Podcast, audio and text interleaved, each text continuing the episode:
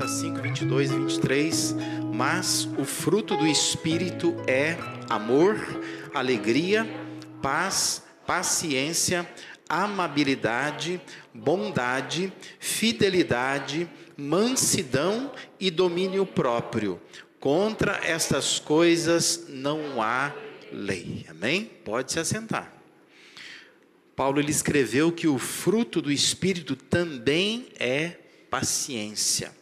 O espírito de Deus, ele pode e o espírito de Deus ele quer produzir em nós um fruto que é um fruto único, mas esse fruto, uma das partes do fruto é a paciência. Nessa combinação então de valores que retratam uma pessoa plena de Deus, né, uma pessoa cheia do Espírito Santo, é, nós temos hoje como nosso foco aqui paciência. Nós precisamos adicionar à nossa vida a paciência, nós precisamos permitir que o Espírito Santo produza isso em nós, né? Essa parte do fruto que é a paciência. Nós já falamos sobre amor, alegria, paz, e hoje nós vamos nos deter um pouco nesse tema, nessa palavra, nesse conceito da paciência. Paciência não é algo fácil de se viver, né?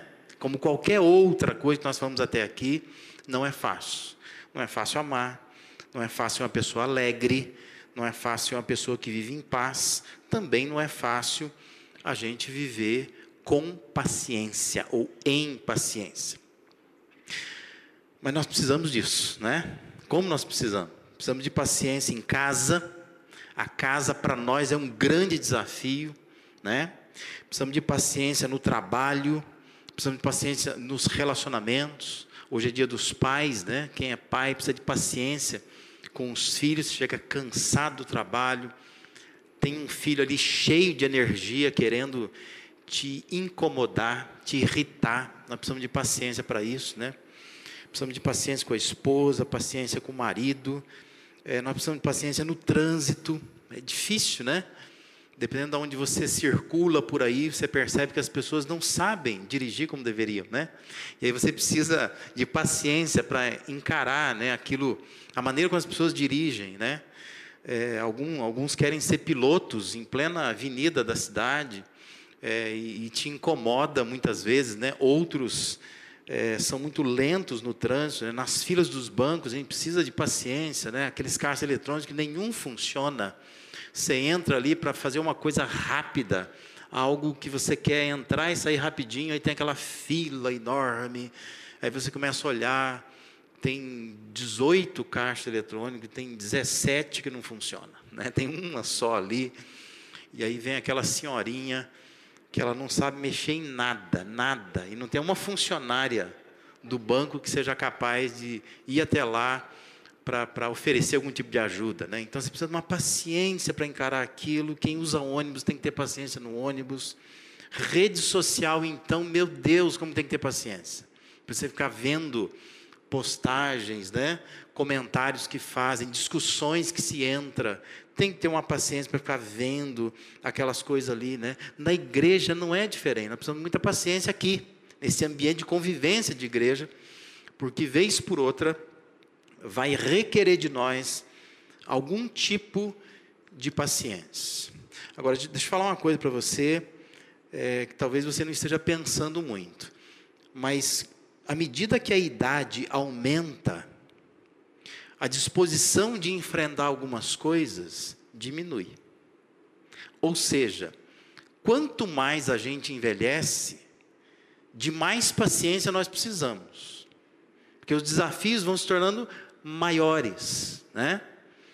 Porque a nossa disposição de enfrentar algumas coisas vai diminuindo, né? Então a paciência vai encurtando cada vez mais. A gente está menos disposto a enfrentar algumas coisas. O famoso Agostinho de Hipona, ele dizia que é, não há lugar para sabedoria onde não há paciência. Ele relaciona paciência com sabedoria. Para ser uma pessoa sábia, um homem, uma mulher sábio, né? Nós precisamos ter paciência, precisamos desenvolver a paciência ou permitir que o Espírito Santo de Deus é, é, promova em nós essa paciência. Eu quero dividir essa nossa reflexão de hoje aqui em dois momentos, tá? um primeiro momento, eu quero definir o que, que é paciência. Eu quero que você entenda o significado da palavra, do conceito, dessa virtude da paciência. E num segundo momento, eu quero que a gente pense o que está ameaçando, o que, que pressiona, o que, que põe pressão à nossa paciência para a gente refletir e sair daqui para a nossa semana com algum, alguma coisa assim bem prática para a gente poder viver e nos ajudar nesses desafios do dia a dia que mexe com a nossa paciência. Né? Então vamos lá. Vamos entender em primeiro lugar o significado de paciência. Né? A nossa palavra paciência, ela vem diretamente ah, do latim. A palavra. Não estou dizendo a palavra que está no texto, estou dizendo a palavra nossa, paciência. Paciência vem do latim, né? Quando você fala paciência e você vai no latim, você lê a palavra paciência, no latim, no latim é patientia, né? Então, assim, é muito parecida a palavra. Então, é de lá que vem a nossa palavra em português. Essa palavra paciência, na língua, no latim, ela tem uma, uma relação não com paz, como a gente pensa, né? E tem muita gente, na verdade, que acha que paciência tem a ver com paz, né? Tem a ver com a pax no latim. Mas na verdade, é muito provável que paciência tenha na sua origem esse pá da ciência, né? Esse, tem a ver com pati e não com pax, né? E pati no latim tem a ver com suportar, com sofrer, com aguentar. Praticamente é a ciência do sofrer, né? é você ter a capacidade de ficar debaixo de muita pressão. Existe um, um documento em latim do Agostinho de Hipona, que eu acabei de citar aqui, chamado De Patientia, que é sobre a paciência. Ele escreve vários pensamentos dele sobre a paciência. E ele relaciona então a paciência com essa ideia de padecer. Paciência tem a ver com a capacidade de sofrer. Nesse documento, que é interessantíssimo, porque eu fui atrás de semana e acabei lendo o, o, o documento, é, tem uma frase que ele diz assim: ó, a paciência é companheira da sapiência, não escrava da concupiscência. A paciência é amiga da boa consciência, não adversária da inocência. Ele faz até uns versinhos, né? Com a palavra paciência e outras palavras que têm sonoridade semelhante. Ou seja, ele relaciona a paciência com sabedoria e diz que paci paciente, é, a pessoa que é paciente, ela não fica sujeita à concupiscência. Se você é paciente, você erra menos. Essa é a ideia. Aliás, o provérbio vai dizer isso. Daqui a pouco a gente cita um provérbio que fala isso. A gente evita males piores. E ainda, ele diz que quem é paciente acaba exercitando a boa consciência, agindo com bom senso. Que a paciência nos ajuda nisso tudo. Dependendo da tradução que você tem da sua Bíblia, se você acompanhou aí, abriu a sua Bíblia, leu o texto que nós lemos aqui de Gálatas 5, 22 e 23, a palavra paciência deve estar na sua Bíblia aí como longanimidade, não é isso? Deve ter vários de nós aqui com uma versão que ao invés de paciência diz que o fruto do Espírito é longanimidade. Isso porque é a palavra grega que tem a ideia de perseverança. Não do latim, porque latim é de onde vem a nossa palavra paciência, né? mas a palavra usada no texto é uma palavra grega, a palavra macrotimia, ou seja, tem a ideia de macro. A gente não usa a palavra macro para várias coisas, né? Macro sempre tem a ideia de grande. E timia tem a ver com isso aqui, ó. É, é o frontal do peito, é o tórax. E quando se fala no grego macrotimia, nós estamos juntando dois conceitos, duas palavras, dizendo que é um grande peito, um grande tórax, né? A ideia da grande respiração. Na verdade, a ideia de macrotimia é você encher o peito e soltar o ar. Aí eu pergunto para você, isso não é paciência? É paciência, não é? O que é paciência? Você faz assim, ó. Né? Quando você está perdendo a paciência, enche o peito. Quando você decide que você não vai fazer nada, vou enfrentar isso com paciência, você diz assim, ó. Você solta o ar do peito, né? Isso é macrotimia, é relaxar o peito. De qualquer forma, A ênfase da palavra grega para paciência ou longanimidade tem essa ideia de um ânimo longo, é o alongar do ânimo. Essa é a ideia, né? Eu vou alongar o meu ânimo. Está acontecendo alguma coisa, está me provocando, está tirando a minha paciência, mas eu vou esticar um pouco meu ânimo. Por isso eu vou respirar, né? Eu vou soltar o ar. Não vou ficar com o peito cheio, mas vou esvaziar o meu peito, vou respirar um pouco mais aliviado. Isto tem a ver com uma qualidade mais passiva do que ativa. Ou seja, paciência tem muito mais a ver com a gente resistir firme debaixo de alguma tensão, de alguma pressão. Paciência está mais para coisas a não fazer do que coisas a fazer. Veja comigo. Por exemplo, você ia falar. Sabe quando você. Ah, estou perdendo a paciência. Eu vou falar alguma coisa. Aí você diz assim: não, eu não vou falar. Então, paciência tem a ver com não fazer. Eu vou ligar. Porque eu comprei uma geladeira nova e a loja ficou de entregar hoje. E até agora nada de chegar. Assim, eu vou ligar. Aí você pensa assim, eu não vou ligar. Isso é paciência. Paciência tem muito mais a ver com o que você não faz do que com o que você faz, né? O marido irrita você, né? O que, que você faz? Vou brigar. Você pensa assim, não, não vou brigar. Vou falar, não vou falar. Paciência tem muito mais a ver com o que você não faz do que com o que você faz. Percebe? Paciência é uma qualidade muito mais passiva do que ativa. É quando você decide assim, vou respirar, né? Vou exercitar a macrotimia. Ao invés de eu ficar com o peito cheio, vou esvaziar o peito. Eu não vou fazer muito mais do que eu vou fazer. Alguns dicionários definem paciência como o sossego com que se espera uma coisa desejada.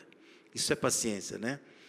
É o sossego, é a calma com que eu espero uma coisa que eu estou desejando.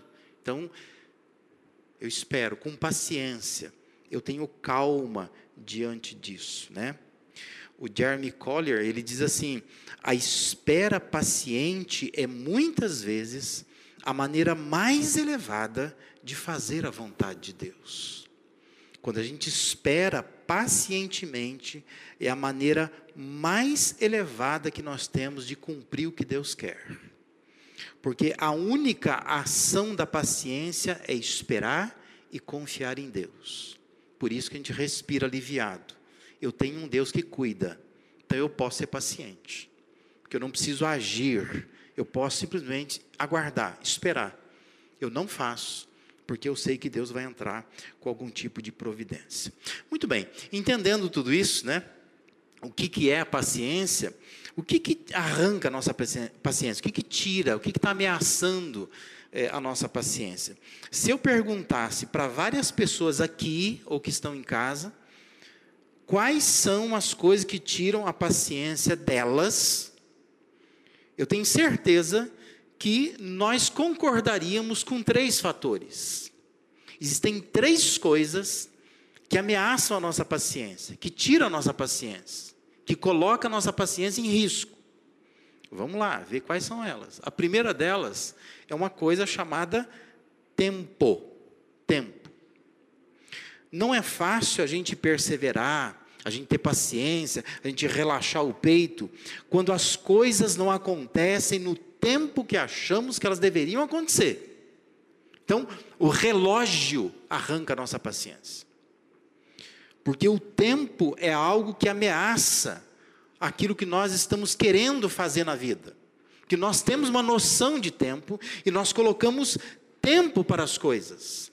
E quando as coisas não acontecem no tempo que nós achamos que deve acontecer, isso mexe com a nossa paciência. Há um exemplo bíblico aí, né? 1 Samuel 13, versos de 8 a 14. Importante que você entenda todo o contexto, né? 1 Samuel 13, de 8 a 14, vai falar sobre o rei Saul, primeiro rei de Israel. E naquela época, as tarefas eram muito bem divididas. O rei, como ele era o primeiro rei de Israel, estava ainda entrando né, numa nova dinâmica da monarquia, num tempo onde praticamente o profeta era quem reinava sobre o povo, porque o profeta era a voz de Deus para o povo, então não precisava de rei, mas o povo quer um rei. Então coloca Saul como rei. Só que mesmo assim as coisas ficam muito bem definidas. O rei, ele é político. O rei cuida da administração do povo. Mas existem tarefas que são do sacerdote, tarefas que são do profeta. E aí quando você olha 1 Samuel capítulo 13, versos de 8 a 14, diz que, pelo contexto a gente entende, o Samuel diz para o Saul que, olha, você precisa esperar, antes de você entrar numa batalha, nós precisamos oferecer sacrifício ao Senhor. Nós precisamos nos dedicar a Deus. E aí o texto vai dizer assim que o Saul esperou sete dias, o prazo estabelecido por Samuel, mas este não chegou a Gilgal. E os soldados de Saul começaram a se dispersar. Então ele ordenou: tragam-me o holocausto e o sacrifício de comunhão. Saul ofereceu então o holocausto, e quando ele terminou de oferecê-lo, Samuel chegou. E Saul foi saudá-lo e perguntou-lhe Samuel: "O que, que você fez?"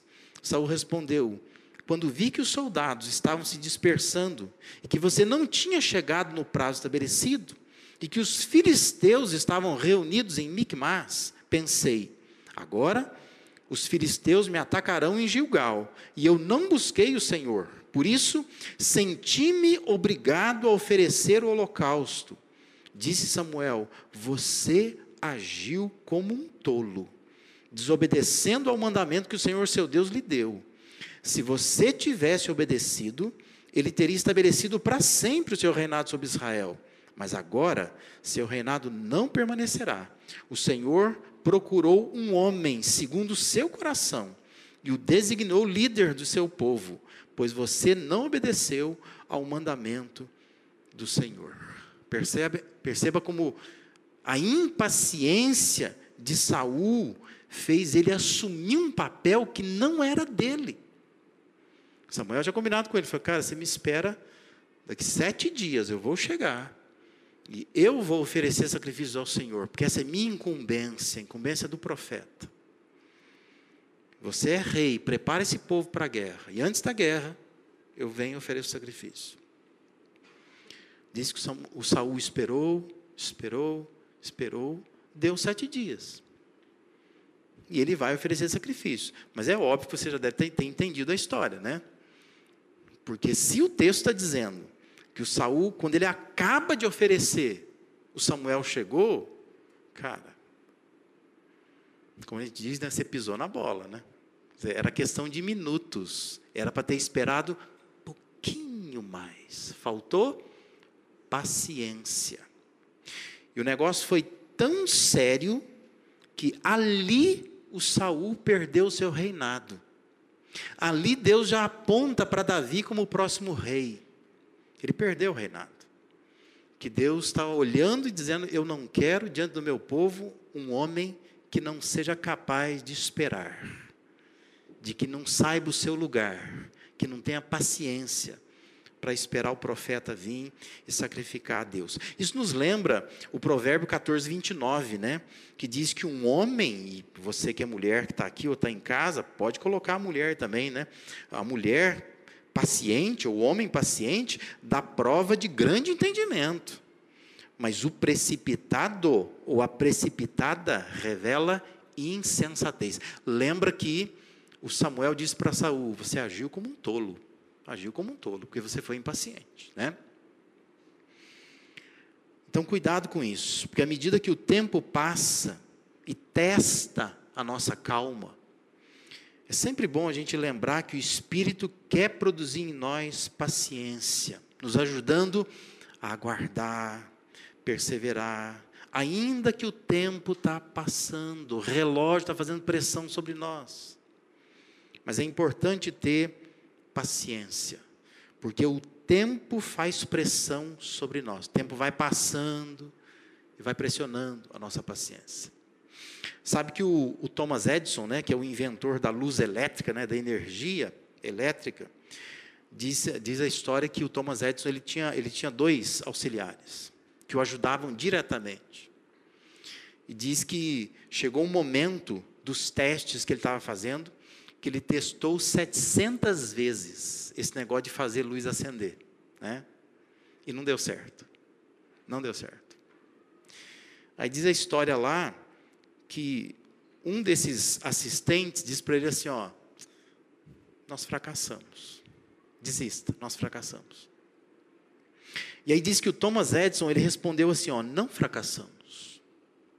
Agora sabemos mais desse assunto do que qualquer outra pessoa. E estamos mais próximos de encontrar a resposta, porque agora conhecemos 700 coisas que não podemos fazer. Aí ele diz assim: não chame isso de erro, chamem de, de treinamento. Isso é treinamento. Quando você tenta e não consegue, tenta e não consegue, tenta e não consegue. Mas graças à paciência do Edson, hoje nós temos a luz. Né? Já pensou se ele desistisse? Mas ele foi paciente. Erros e acertos, erros e acertos. O tempo está pressionando, o tempo está pressionando mas eu não sou escravo do tempo. Eu preciso fazer as coisas com paciência. Paciência tem a ver com o modo como nós permitimos que o tempo afete o nosso controle emocional. Isso é paciência. Paciência tem a ver com isso.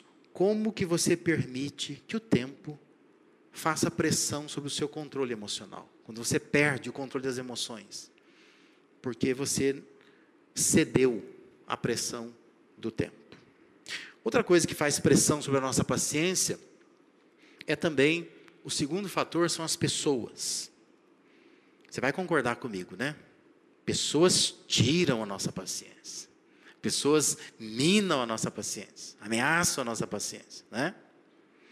Você deve ter uma pessoa na tua cabeça aí que você está elegendo ela agora, nesse momento. Essa pessoa Ô pessoa que mexe com a minha paciência, né? São todas as pessoas que ameaçam a sua paciência, mas deve ter algumas, pelo menos uma, que realmente você pensa nessa pessoa, ah, essa pessoa, né? Ela mexe com a minha paciência. O Salmo 37, versículo 7, nos lembra de que até o sucesso dos ímpios, de pessoas ímpias, pode afetar a nossa paciência. O texto diz assim: descanse no Senhor e aguarde por Ele com paciência. Não se aborreça com o sucesso dos outros, nem com aqueles que maquinam o mal. Percebe? As pessoas ameaçam a nossa paciência. Efésios 4:2, Paulo exorta assim: sejam completamente humildes e dóceis, e sejam pacientes, suportando uns aos outros com amor. Nós precisamos ter paciência uns com os outros, porque os outros fazem pressão sobre a nossa paciência. 1 Coríntios 13, 4, Paulo escreveu que o amor é paciente. E entenda que em 1 Coríntios 13, 4, esse é paciente no grego não existe, né? É um verbo só, que não tem no, no, no português, né? É como se dissesse assim: o amor pacienta, alguma coisa assim, né? É um, é um verbo só, é uma ação. O amor ele é assim, ele exerce paciência. Mas por que que nós somos tão impacientes com as pessoas, com os outros? Porque o outro não atende a nossa expectativa, não é? É por isso. Por isso que arranca a nossa paciência. Que você quer, por exemplo, que o seu filho, quando ele acorda de manhã, você quer que ele acorde. Você quer que ele escove os dentes. Você quer que ele se vista. Você quer que ele sente na mesa. Diga assim: Mamãe, papai, bom dia. Você quer que ele coma o que você põe na mesa. Essa é a sua expectativa. Né? Você quer que o seu marido te elogie. Você caprichou na roupa. Você se vestiu super bem. Passou aquele perfume caro, importado, que você pagou em dez vezes. E você quer que ele te elogie. É a sua expectativa. O marido quer consertar aquela torneira que faz um ano que pingava. Mas ele foi lá e consertou finalmente algum dia. E ele quer que a esposa reconheça, que veja que a torneira não pingue mais. Essa é a expectativa. Não é expectativa de. Você tem expectativa na, no seu trabalho, você fez o melhor lá, você fez mais do que o patrão pediu. Nossa, o que o cara vai fazer? Ele vai dar uma gratificação, ele vai fazer um destaque, vai colocar um quadrinho na empresa, funcionário do mês, alguma coisa desse tipo. Só que quando a pessoa não faz nada disso que você esperou, mexe com a sua paciência. Você se torna impaciente. Por quê? Porque não atende à sua expectativa. Com isso, aprenda uma coisa. O problema não está nos outros, o problema está em você. É você que criou uma expectativa. E você quer que os outros atendam às suas expectativas. E aí você se torna uma pessoa impaciente. Por quê? Você permitiu que as pessoas mexessem com a sua paciência. Porque você nutriu expectativas, às vezes altas demais, para aquelas pessoas, ou para aquele tipo de pessoa. Quanto mais você conhece alguém, menos paciência você acaba tendo com essa pessoa. Não é assim? Pensa no seu casamento, como vocês se conheceram. Nossa, uma paciência, né? O sujeito chegava lá com o carro na casa da namorada. Ela leva horas para se arrumar, não tem problema. Aproveita para conversar com o futuro sogro, brincar com a futura sogra, não é? Comer um bolo lá de fubá, não tem problema nenhum ele tem uma paciência para esperar. Mas aí o tempo foi passando, eles vão se conhecendo. Quanto mais você conhece a pessoa, menos paciência você tem com ela, né? Quando o filho chega em casa, o filho é pequeno, nossa, que paciência. Vira noite para cuidar daquela criança. Pode chorar, tem cólica, é normal. Mas o tempo vai passando, a criança vai crescendo, você vai perdendo a paciência com essa criança, né? É assim, quanto mais você conhece alguém, menos paciência você acaba tendo com aquela pessoa. O Espírito de Deus, ele quer te ajudar a lidar com as pessoas à sua volta. Não importa o tempo que você conhece as pessoas. Para que você demonstre paciência com elas, te fazendo entender que todos nós estamos num processo, processo de crescimento. É provável que você está arrancando a paciência de alguém também. Né? É muito provável que alguém está se irritando com você também. Então, todos nós estamos num processo estamos no mesmo barco e precisamos ser pacientes. Por isso, meu irmão, minha irmã, entenda: seja paciente com pessoas. Seja paciente com a esposa, com o marido, com os filhos, com o irmão, com o namorado, com a namorada. Paciente com o patrão, com o empregado, com o seu colega, com o seu vizinho. Aí tem vizinho que tira a paciência da gente, né? Com as pessoas do trânsito. Tenha paciência com as pessoas da igreja. Tenha paciência com o pastor da igreja, então, nem se fala. Tenha paciência né? Porque todos nós estamos num processo. E pessoas fazem pressão sobre a nossa paciência. Por isso, entenda: paciência tem a ver com o modo como eu permito que as pessoas afetem o meu controle emocional. Você permite. Paciência tem a ver com isso. O quanto você permite que pessoas tirem o seu controle emocional, tirem a sua paciência. Pessoas fazem pressão sobre a nossa paciência. E em terceiro lugar, também circunstâncias fazem pressão sobre a nossa paciência. Veja comigo lá o que escreveu Tiago, carta de Tiago, capítulo 5, versículos 10 e 11. Ele diz assim: Irmãos, tenham os profetas que falaram em nome do Senhor como exemplo de paciência diante do sofrimento. Como vocês sabem, nós consideramos felizes aqueles que mostraram perseverança.